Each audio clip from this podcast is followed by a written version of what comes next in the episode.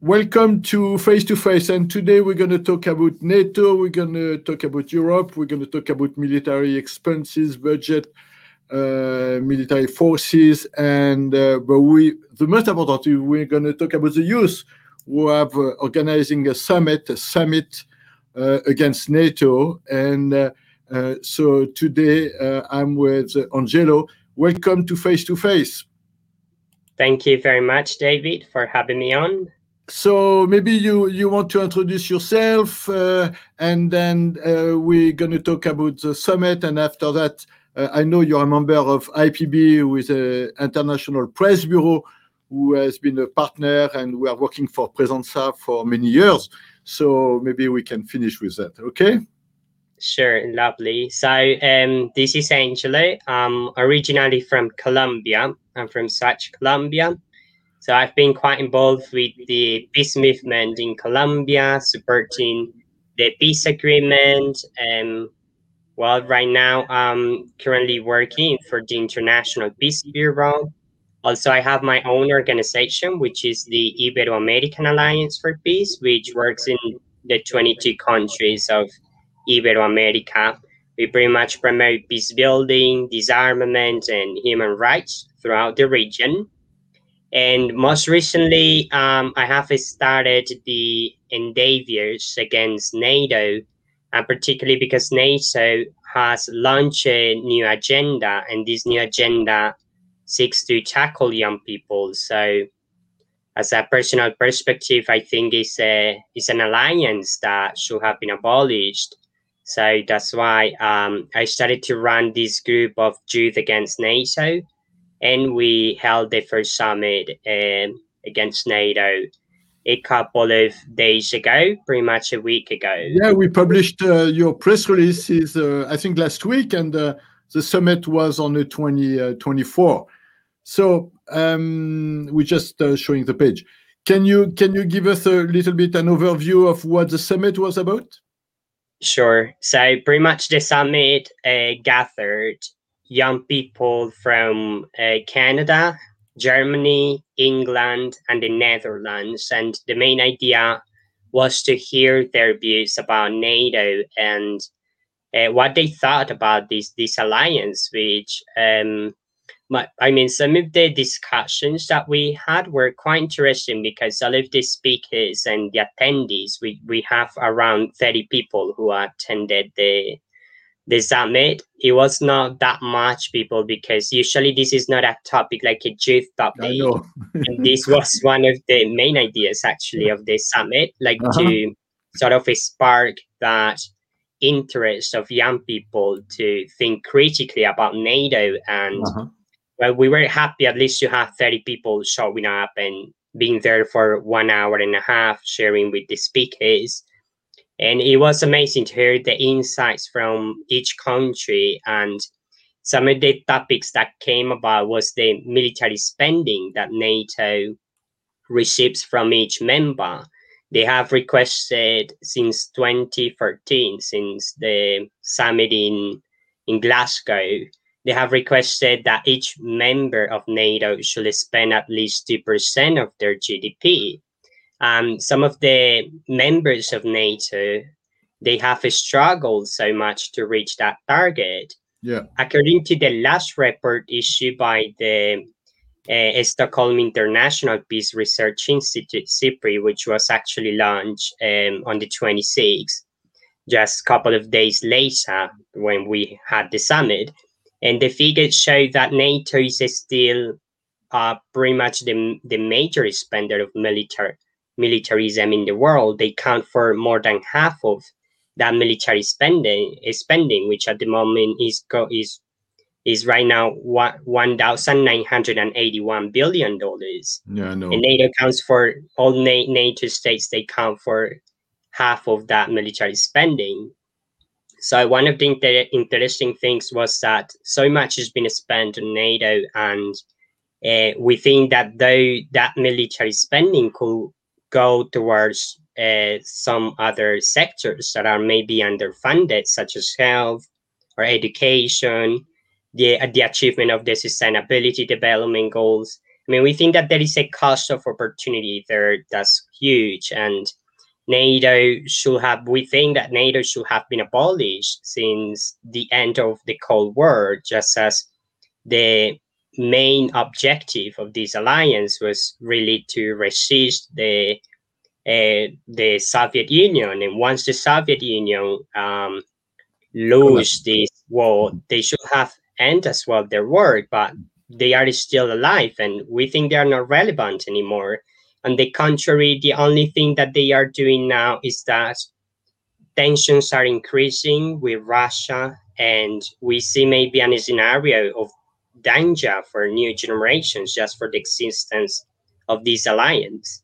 So pretty much that's what some of the things that we discussed during during the summit. Yeah, and it's it's a big issue also for uh, with uh, against Russia because NATO is trying to push every day uh, to the border with uh, Ukraine, Crimea, uh, Poland. I mean, it's it's uh, it's a big tension, and we, I mean, we, we saw like a couple of weeks ago where uh, Biden uh, keep pressuring and removing the, the diplomat and so on and so forth. Yeah, and one one of the things that came up was the if it it'll be like something possible that Ukraine will join NATO. Well, honestly, I I, I don't think that will happen, and I think if that will happen, um, this could be like the raising of the conflict because since the uh, conflict started in Crimea, um, Ukraine has been pushing to NATO to see if NATO will accept them in their umbrella. And NATO has not made any official announcement, and and Ukraine has not been added yet to as a NATO member. But I think if that will happen, then we for sure think that maybe a cold, a new Cold War maybe will start. So I think it's a dangerous movement, and I think just the existence of NATO represents a threat not only for Russia but for the whole world because war will be imminent if if NATO decides to accept Ukraine. So they will have a legitimate um, way to act in Ukraine, and that will definitely raise tension with Russia and it is a dangerous um, movement that we see there. And I think one of the interesting things was uh, saying how young people was getting interested about interested about these these topics and how they are trying to challenge this false narrative, how they see this as a false narrative of militarized security, in which we have been taught since we are like children that we need more weapons to be more secure. But is the contrary. We think this produced the, the other effect. More weapons only means more death, more tensions with other countries. So I think we have to switch that false narrative of military security and break that paradigm definitely.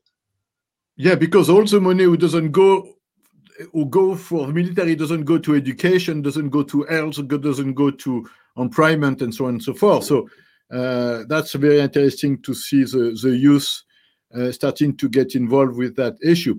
How how do you see the the possibility to increase the participation and how the reaction in social media and so on and so forth?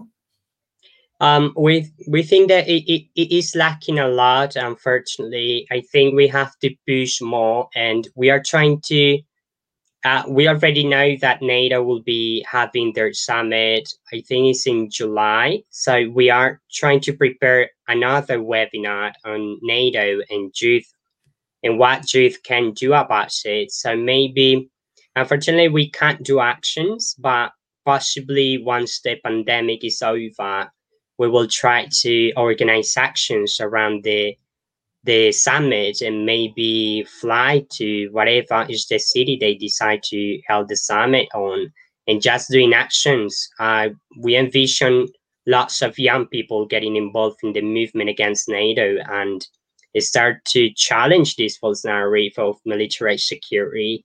So hopefully that happens and we look forward to see more coverage for the media about it because I think the media is being silent about it And yeah, unfortunately, um, we just see uh, media such as Pressenza, which is, uh, um, you know, just a, a company uh, specifically aiming for uh, peace issues. But we would love to see this coming also from other press agencies and trying to take this like more seriously, which I think will be will be good for young people. So yeah, so so uh, concerning the media, uh, how did you get involved with uh, IPB, and then maybe explain a little bit what do you do? Okay, um, I got to be involved with IPB when I was 19 years, so I was oh, wow. quite young. I -huh. um I attended one of their congresses in Berlin uh, and there I found the the IPB Youth Network. So I I started to coordinate actions with young people. We uh, organized conferences in Latin America. I organize conferences in Colombia, Argentina, Mexico, in Europe too. So this is how I got very very involved. Then um, I got involved with the with the global campaign on military spending, which is a, a campaign from the IPB also.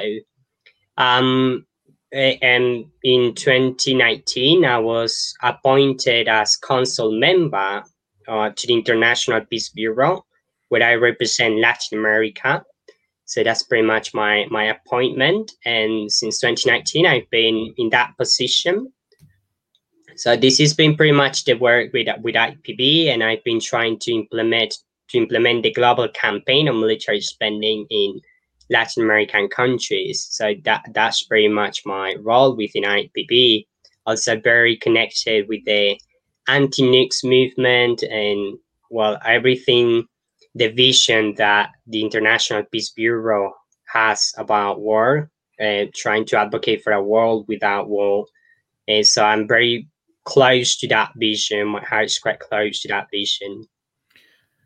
And so, how how did you how did you start? Well, where did you start from? Why why you were so uh, connected to to peace and? It's a little bit unusual at 19 or 18 years old to really uh, look for participation and so on and so forth.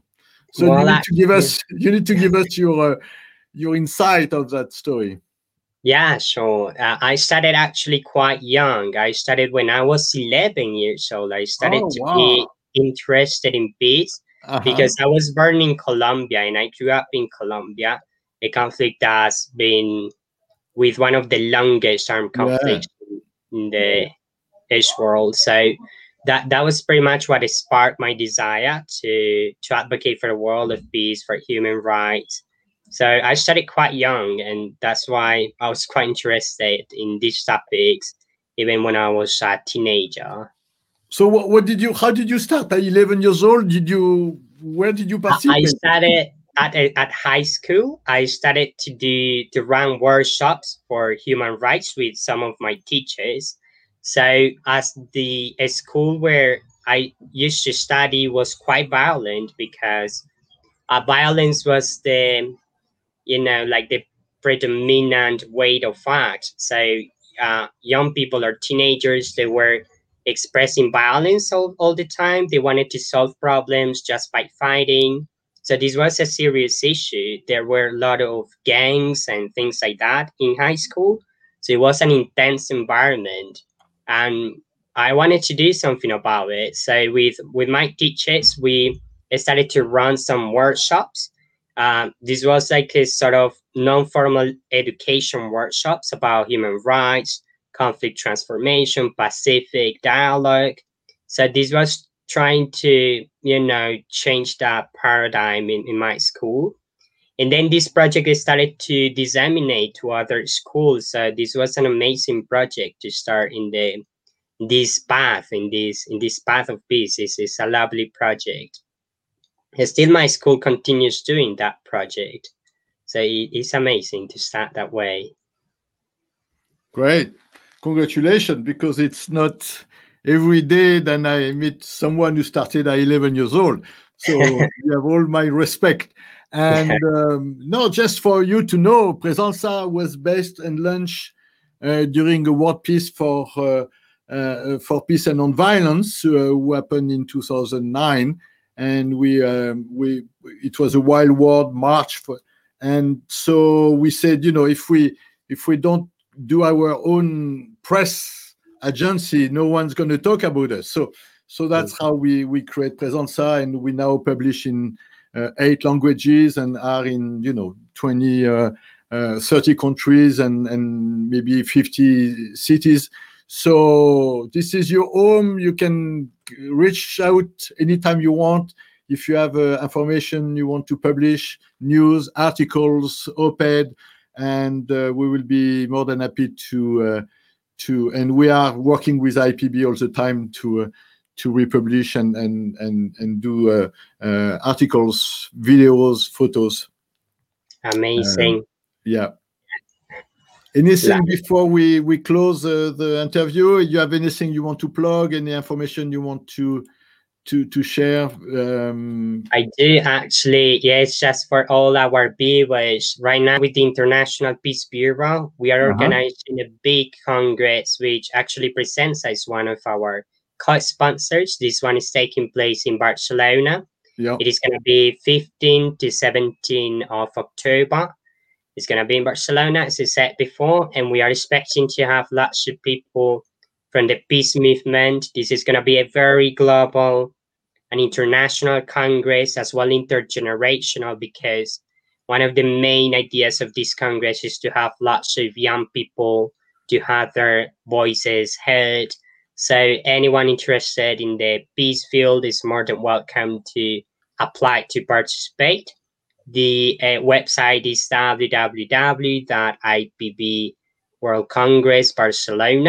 www.ipbworldcongressbarcelona2021.com or if you just type World Congress of IPB Barcelona, you will be able to find information about it and you can register. That, that's my comment. All right. Thank you so much to be on the show. And that was your show face to face. And please keep watching your news on pressenza.com and hope to hear from you very soon. And Angelo, congratulations. Thank you so much for being here. Thank you. Thank you, David. Take care.